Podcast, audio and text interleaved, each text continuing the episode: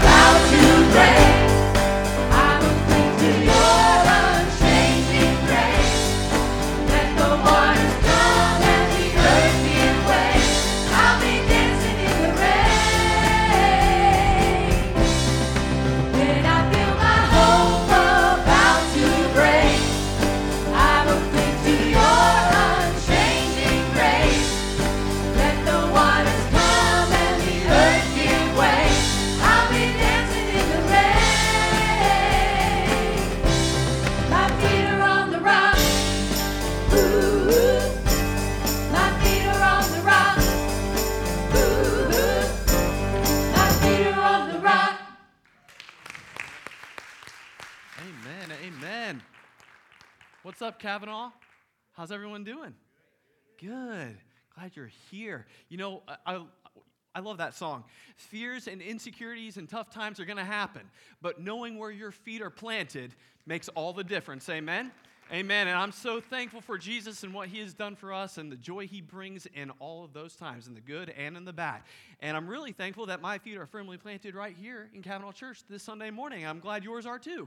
So it's great to see you guys. And uh, again, been praying for you this week that God really does something incredible here in this place as the word is preached um, and as we uh, experience it and our lives are changed. Amen? Amen. So I hope everyone had a good weekend despite what your college team did. All right. Um, uh, had an awesome family time and just a relaxing weekend, but it's great to be back in this place. So let's, let's go to a little prayer eh, right now and ask for his blessing on our services. Let's pray.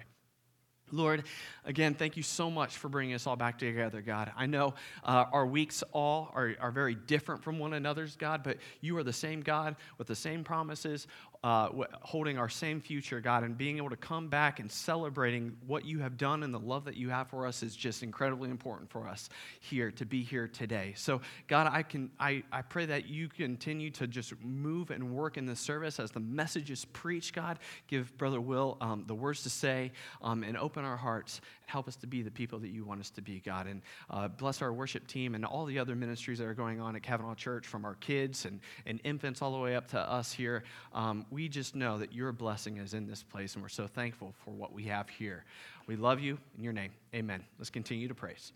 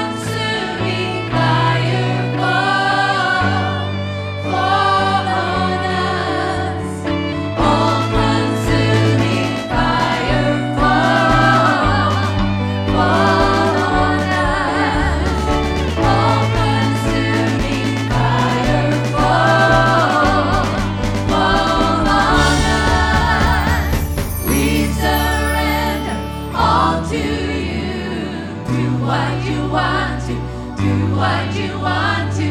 God, we love to see.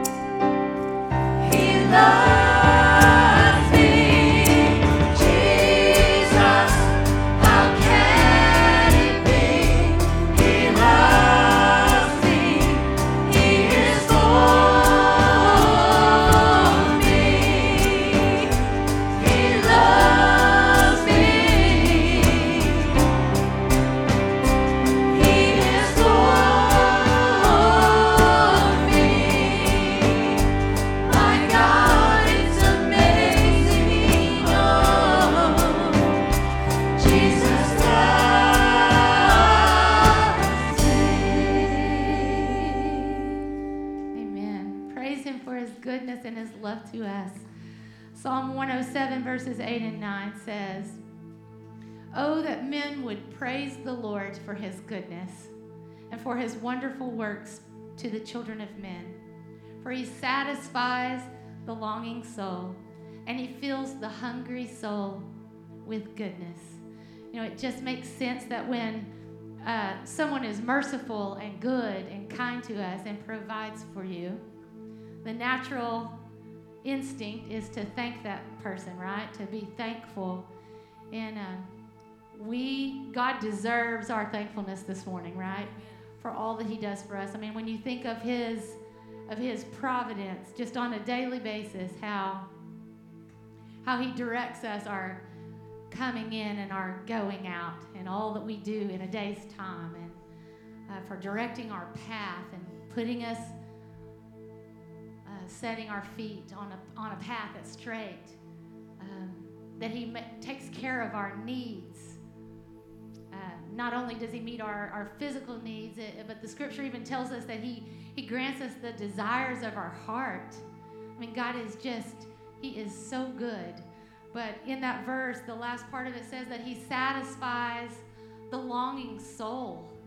And all of us, all of us that are alive and breathing, we have a soul. And God created us with this longing, this yearning for something more than we can find in this world. And that is God, and that is His goodness. And He, he fills us and He satisfies us. So this morning, if you're searching and there's just something missing, it is God. It is God. And this morning, let's just be thankful to Him for His goodness.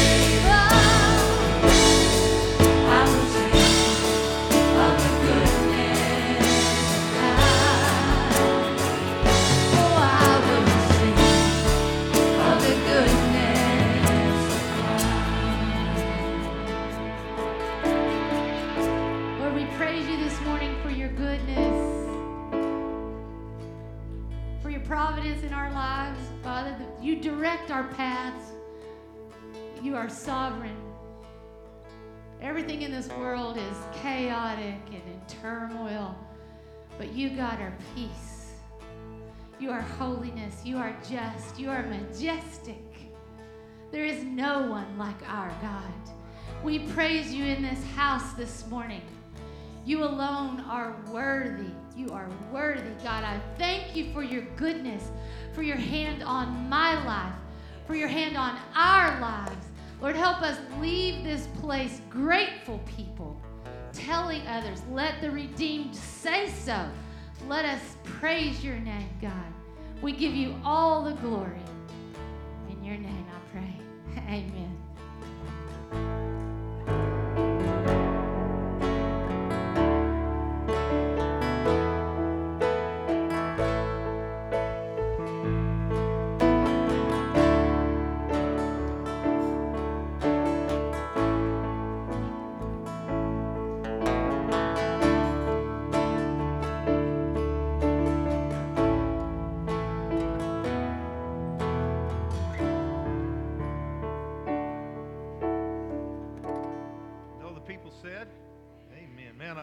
Worship team, don't you?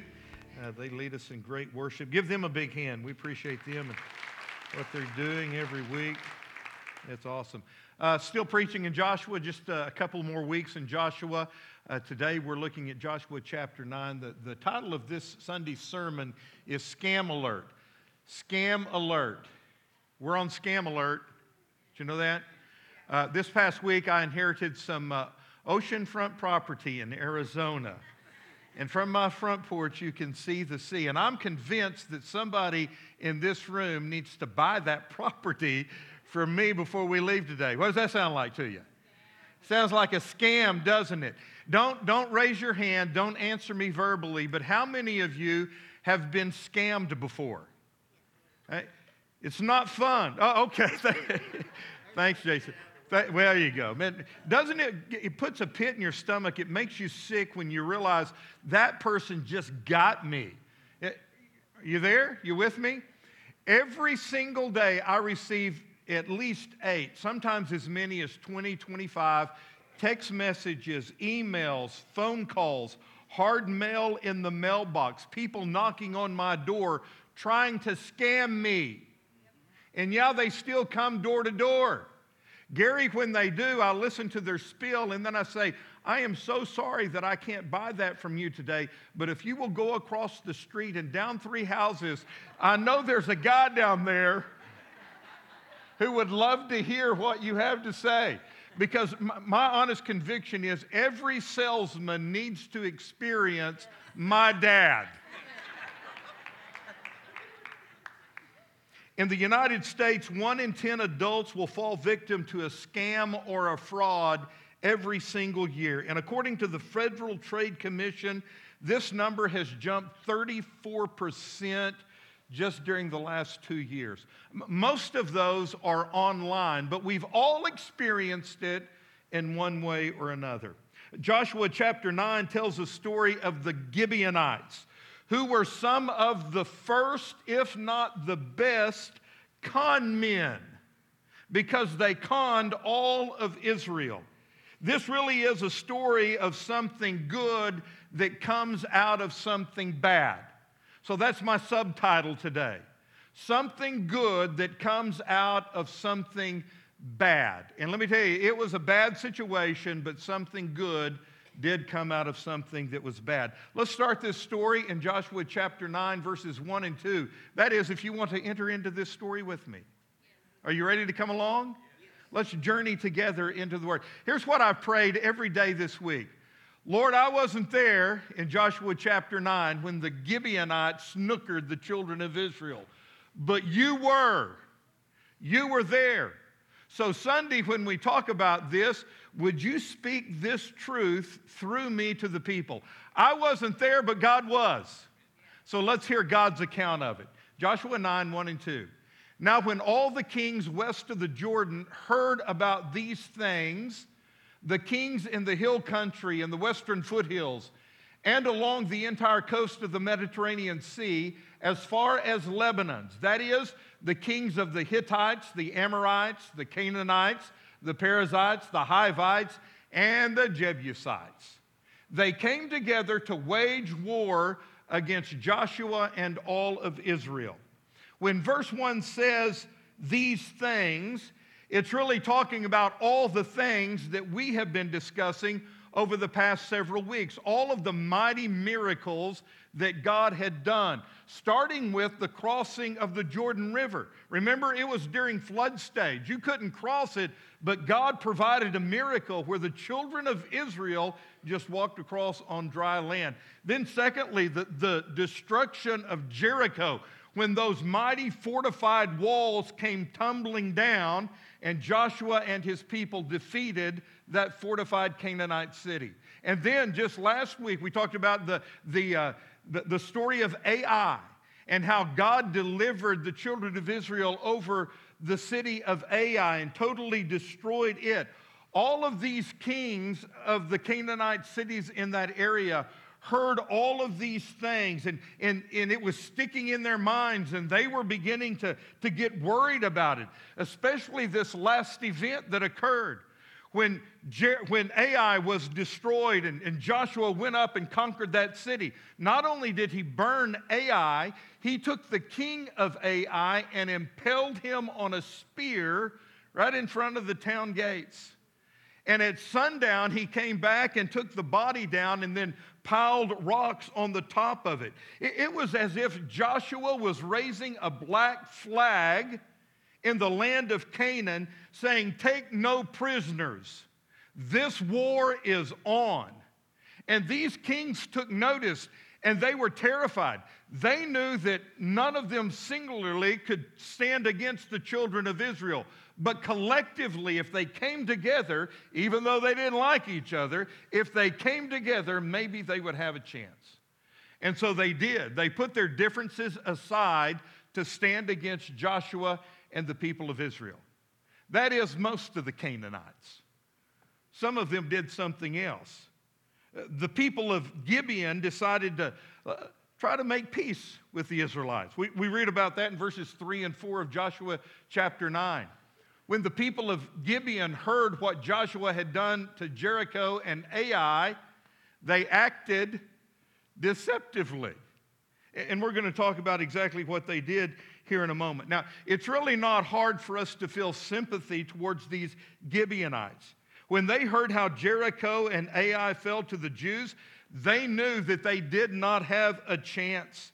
Uh, they may have been pagans, but they knew enough to understand there was a force behind the Israelites. It was the God of the heavens, the Almighty God.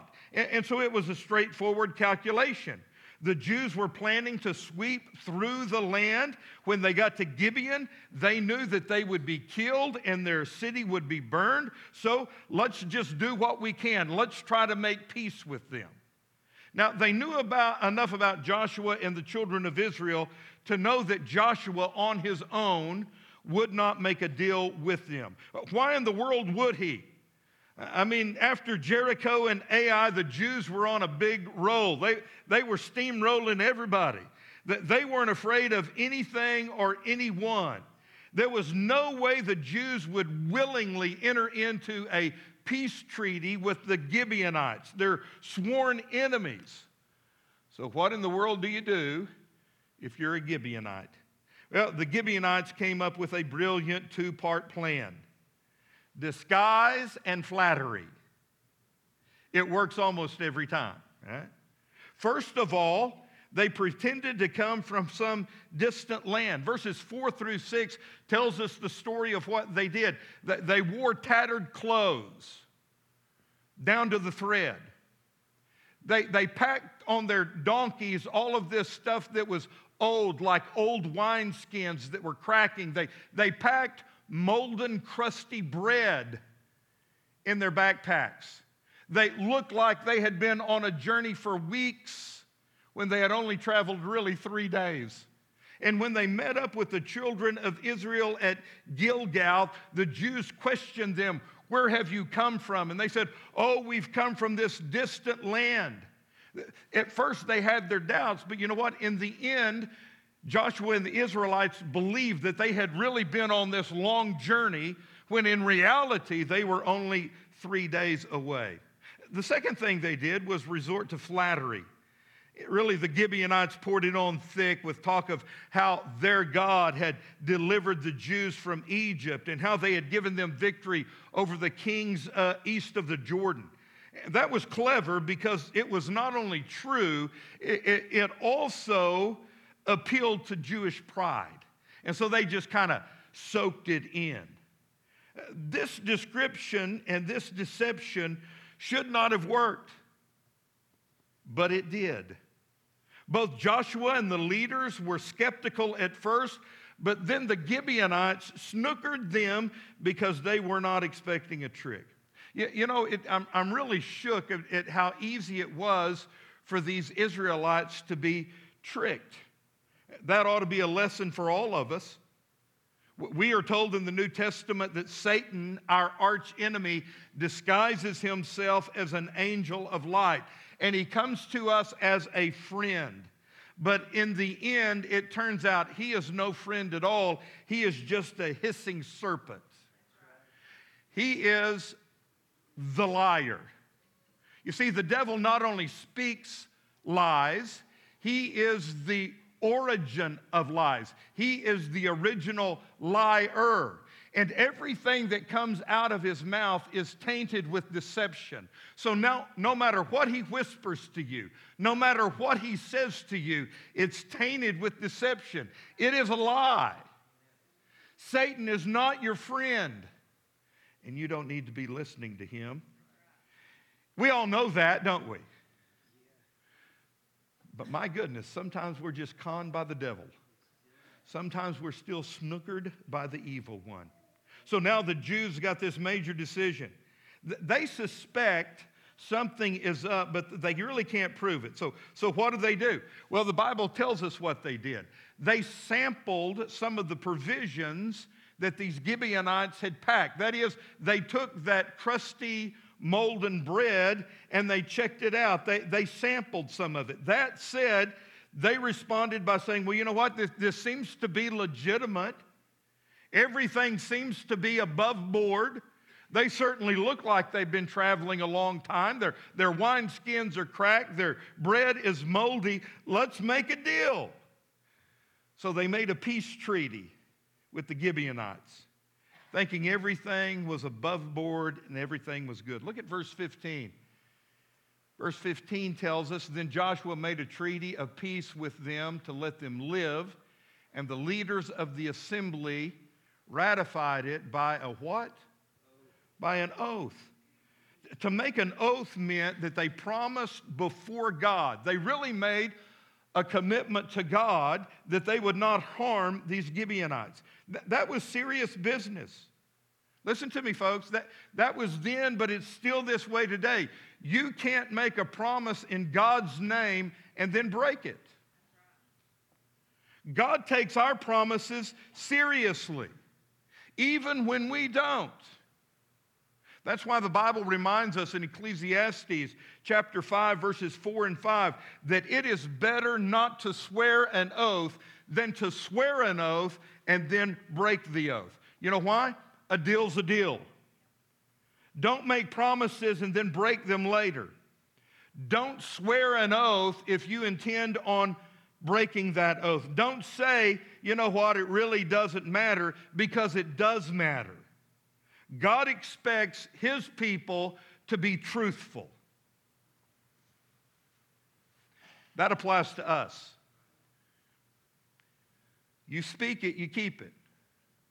If you make an oath, you keep your oath. So now the deal's done. They've ratified the oath, not only Joshua, but the leaders. The Gibeonites are safe. Joshua and the leaders, they only made one mistake. But it was a colossal mistake. We read about it in verse 14. The Israelites sampled their provisions, but they did not inquire of the Lord. You know what that is? That, that is an indictment on the leaders of Israel. And remember, all of this happened to Joshua, the God ordained, God appointed leader. And it happened after the miracle of the Jordan River. It happened after the miracle of the walls of Jericho come tumbling down. It happened after the defeat of Ai. All of these miracles of deliverance, and even after Achan's deceit, Joshua still forgot to pray about it. Now, no doubt Joshua is a great man. Are you with me? He's been faithful to God since he was a young man. He is an awesome leader, a great man of God, a great warrior. But here's the problem with Joshua this day he trusted the gut feeling he had instead of praying to God about it. And guys, that's where we get into trouble. Because look at me, everybody look at me. If that happened to Joshua, dude, let me it can happen to you. It can happen to me. Uh, let's be clear about this. We will never get to the place where we don't need God's direction and God's help. The moment we think, oh, I've got this one, I can handle it on my own, is the moment we're in serious trouble and the moment we start sinking fast. Just as a parenthesis here, let me just encourage the congregation with this. You need to pray about everything. I don't care how minute the situation may be, the decision, in your opinion, may be a small decision, but you know what? You still need to pray about it. You know if they're big decisions and you know you need to be praying about those big decisions. I'm telling you, you need to pray about everything. Because any decision that you make in your life is going to have ramifications on other aspects of your life. Any decision you make for your family is going to affect other parts of your family life. I say this to the staff all the time. They know it to be true.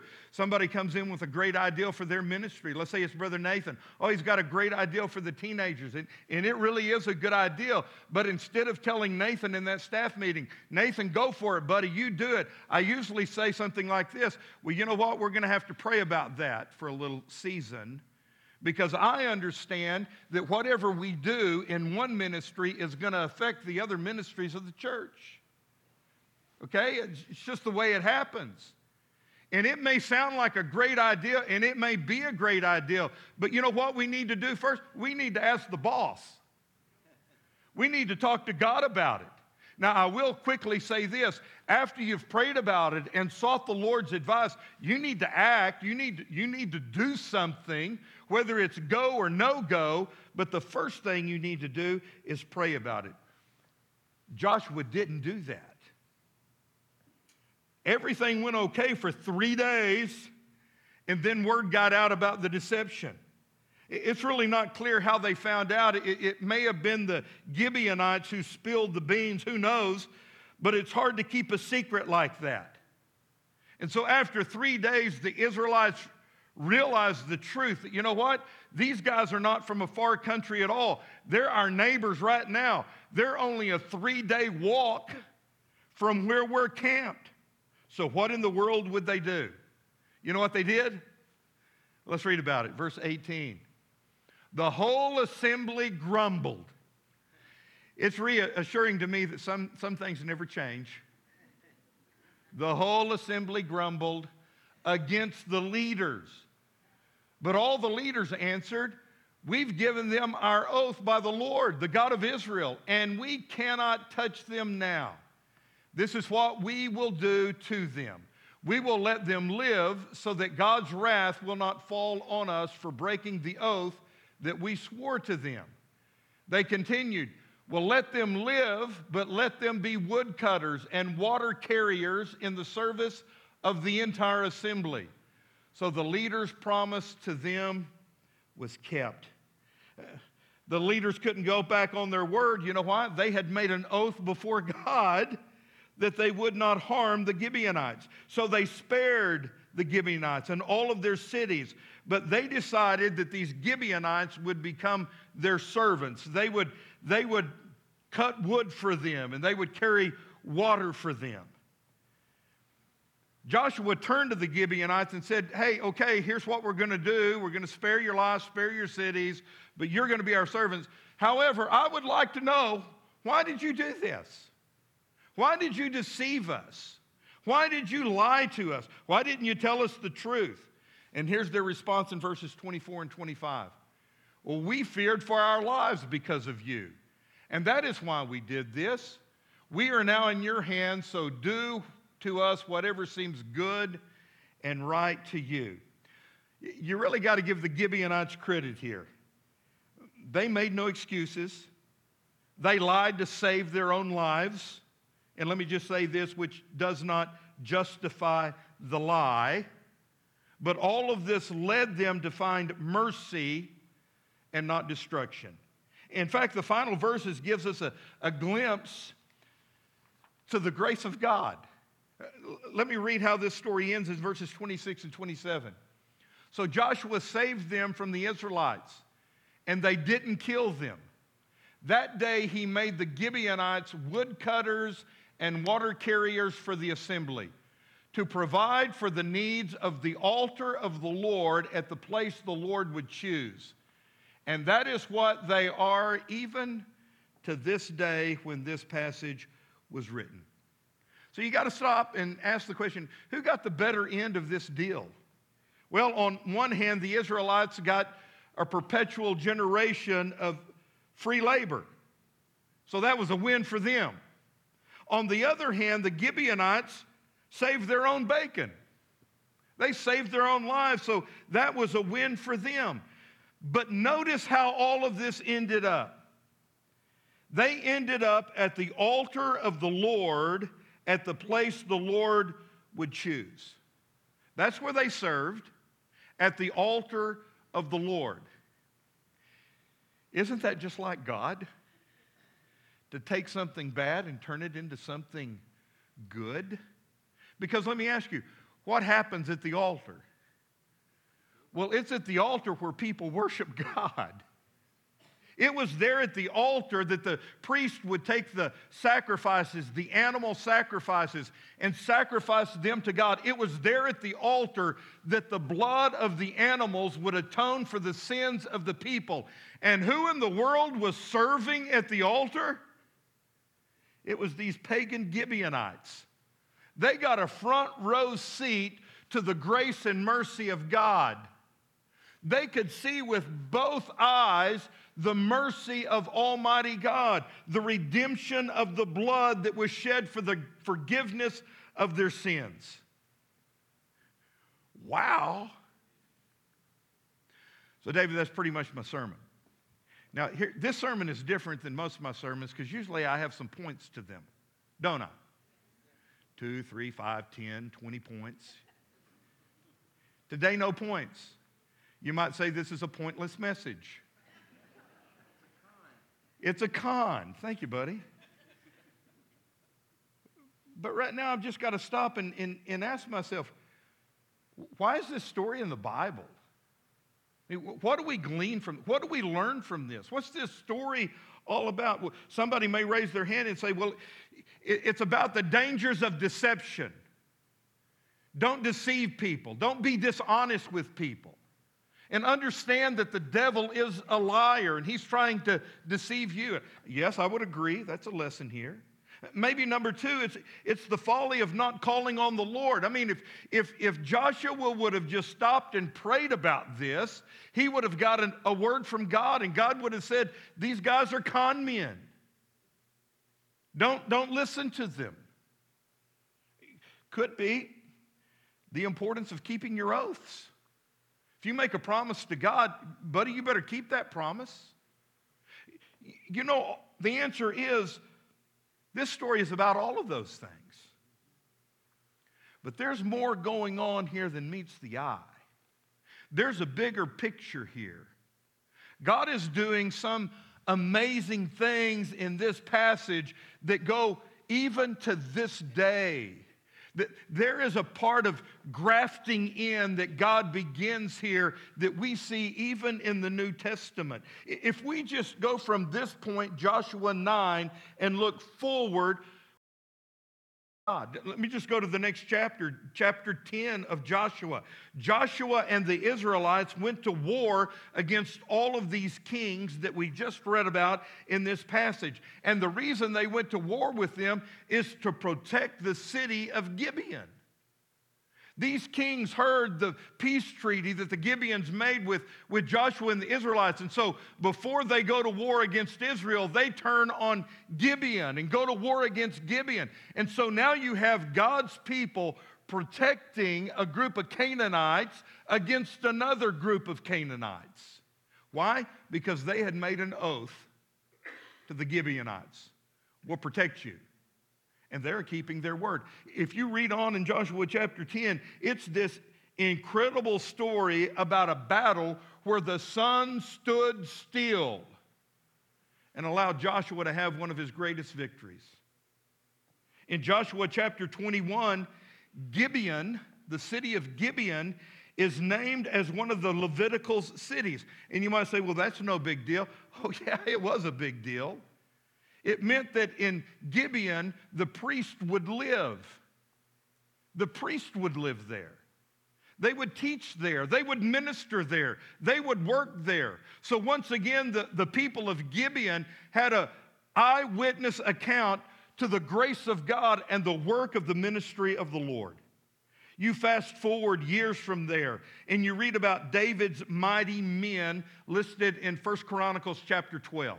I just read this passage this past week in my devotions, and, and it, it always inspires me to read of David's mighty men. He had men surrounding him that were great warriors. They were valiant men. They were men of integrity. They were men who could do incredible feats.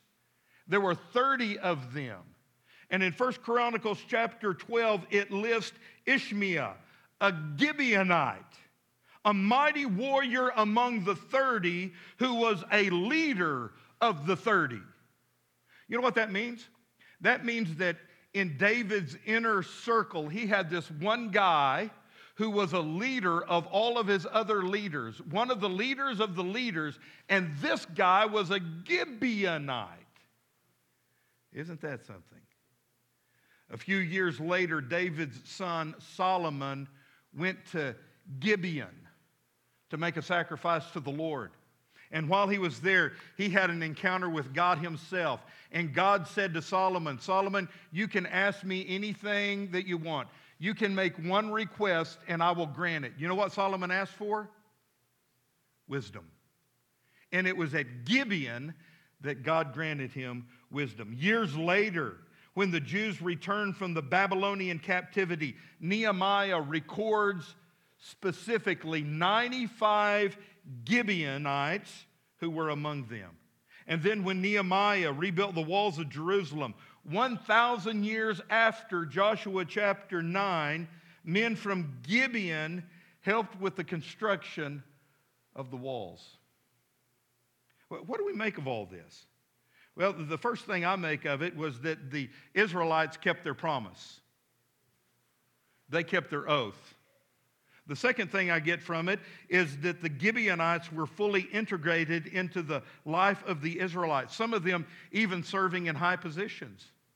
And the third thing that I glean from it is that these Gibeonites came to understand who God was.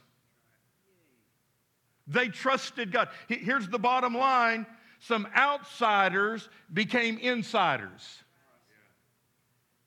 Those who were destined for death were given life. That's the big picture. Literally, God grafted them in to the family of faith. This got my juices going this past week.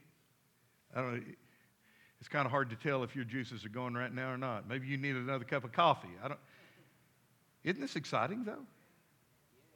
And so I got to thinking, what, what else do I glean from this? And, and I couldn't help but go back to Joshua chapter 2. Re- remember what happens in Joshua chapter 2? It's a story of Rahab. And I began comparing and contrasting Rahab with these Gibeonites. Rahab was a prostitute, these Gibeonites were con men. Rahab lied to the king of Jericho. These Gibeonites lied to Joshua and all the people. Both Rahab and the Gibeonites did what they had to do to save themselves and their families from destruction. Rahab believed the God of the Jews was the one true living God. And the Gibeonites, I guess, felt the same way. This is what they said in Joshua 9 24. Your servants were clearly told how the Lord your God had commanded his servant Moses. So here's what we have in both cases these pagan Gentiles had heard enough about Almighty God that they decided to change sides.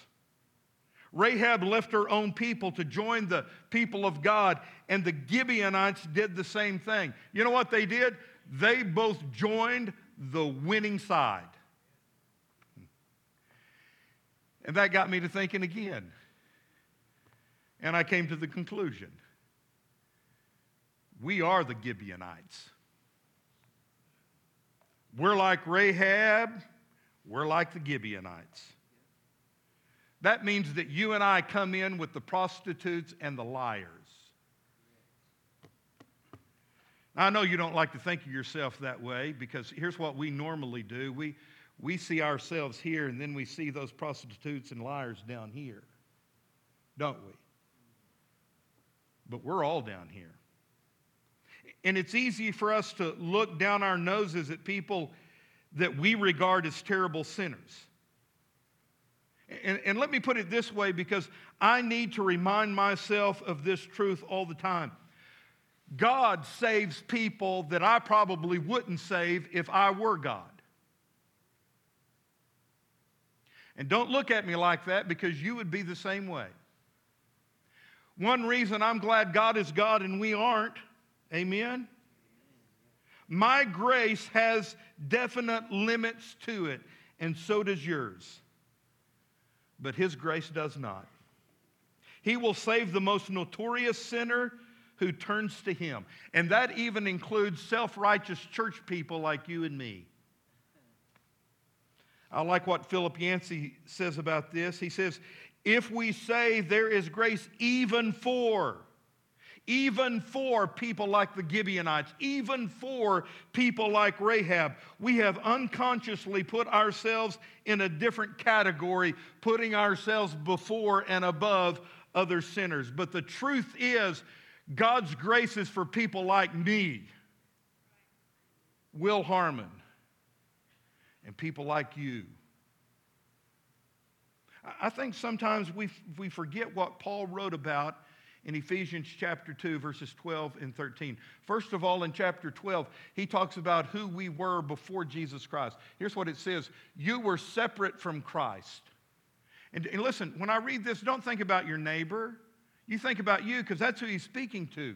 You were separate from Christ, excluded from the citizenship in Israel, and foreigners to the covenants of the promise. You were without hope, and you were without God in this present world. And that is the condition of all mankind. For all have sinned and come short of the glory of God. There is none righteous. No, not one. That's us. Right on the level with the prostitute and the liars. Without hope, without God. That's who we were. But thank God for verse 13. But now, in Christ Jesus, you who once were far away have been brought near by the blood of Jesus. That is absolutely awesome, and I thank God for it. There was a time when we, like Rahab and the Gibeonites, were without hope. We were without God in this world. But thank God for those first two words of verse 13. But now. You were, but now you are. And that is the difference that grace makes. It's the blood of Jesus that makes all the difference. You were, but praise God, You've been grafted in. God has forgiven you of your sins, and you're one of the family. I think there's a lesson in Joshua chapter 9 if we'll just pay attention. Yeah, there's all these other lessons to learn, but the big lesson is this our God has the ability to take something bad and turn it into something good. I'm living proof of that. No, I'm not perfect. I have my days. Last few days, I feel like I've been down on, in the bar ditch. You ever get there? Anybody know what a bar ditch is? Down on the side of the road, kind of in a ditch. Just, man, sometimes you just get so overwhelmed with stuff and with life that, that seeming you just can't feel like you can do anything. You ever been there? I've spent the last couple of days there, but you know what? I know those days won't last. I know the devil may oppress me and try to drag me down, but my victory is in Jesus Christ. And Jesus is going to pull me up out of the bar ditch after I learn the lesson that I'm in there for. And you know what? My feet are going to be on the rock, the solid rock. And yes, there may be bad things in your life right now. You may be bad, but God can turn you into something that's good. He can graft you into the family of faith. He can forgive you and change you and give you hope for eternity. He can graft you into his family. And all you have to do is believe, trust, and follow him. Some of you need to do that this morning. Some of you need to come to Jesus and give him your life. And I'm going to ask that you respond and do that right now. Heavenly Father, would you please, please minister your grace and mercy in this place? Help us to learn the real lesson of Joshua chapter 9 that you can take something bad and turn it into something good. That you can change our lives just like you, changed the life of the Gibeonites. They were headed for destruction and death, but you gave them life and grafted them into the family of faith. Lord, you can do that for us today. And I pray that those who need to be saved would come and receive your redemption. Lord, those of us who are just kind of in the ditch this morning, maybe, maybe a little down, maybe a little depressed, maybe discouraged at things in life, may we come and allow you to put our feet on the rock. Dear Jesus, there, there are people each one of us have in our life that are without faith, they're without hope in this present world because they don't have Jesus in their life. Lord, may we come today and intercede for them and pray for them so that they can have faith and receive grace in their time of need. I love you, Lord. Have your way in this service. Move amongst us, challenge our lives. For those who need to come and pray, make it easy for us to stand up, step out, and come. In Jesus' name we pray. Would you stand as the praise team sings? Come and pray. Come on. Oh, your mercy never fails me. All my days I've been held in your hand. From the moment that I wake up until I lay my head, I will sing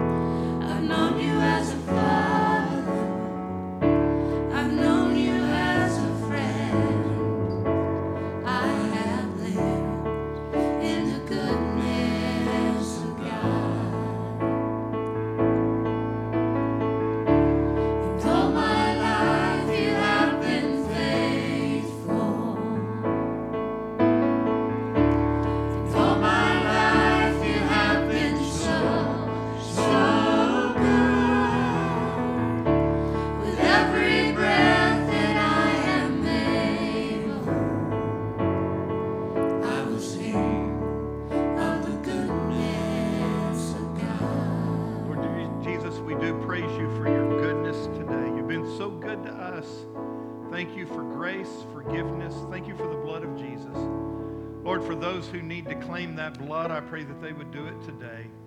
Help us, dear Lord, to love you and live for you, honor you and obey you. And Lord, when we give our word, I pray that we would keep the oath that we've made, that we would be faithful followers of the Lord Jesus Christ. Lord, for those who came to the altar to pray, I, I ask, dear Lord, that you would just meet their needs. For, for those watching online and those who are there in their pew who just have a hunger for you, I pray that they would be satisfied with the good things of God today. We love you, Lord. Thanks for being with us today. Thank you for your word, which is true and faithful. Help us, dear Lord, to live our lives for you. In Jesus' name we pray. Amen. Amen. God bless you. You can be seated.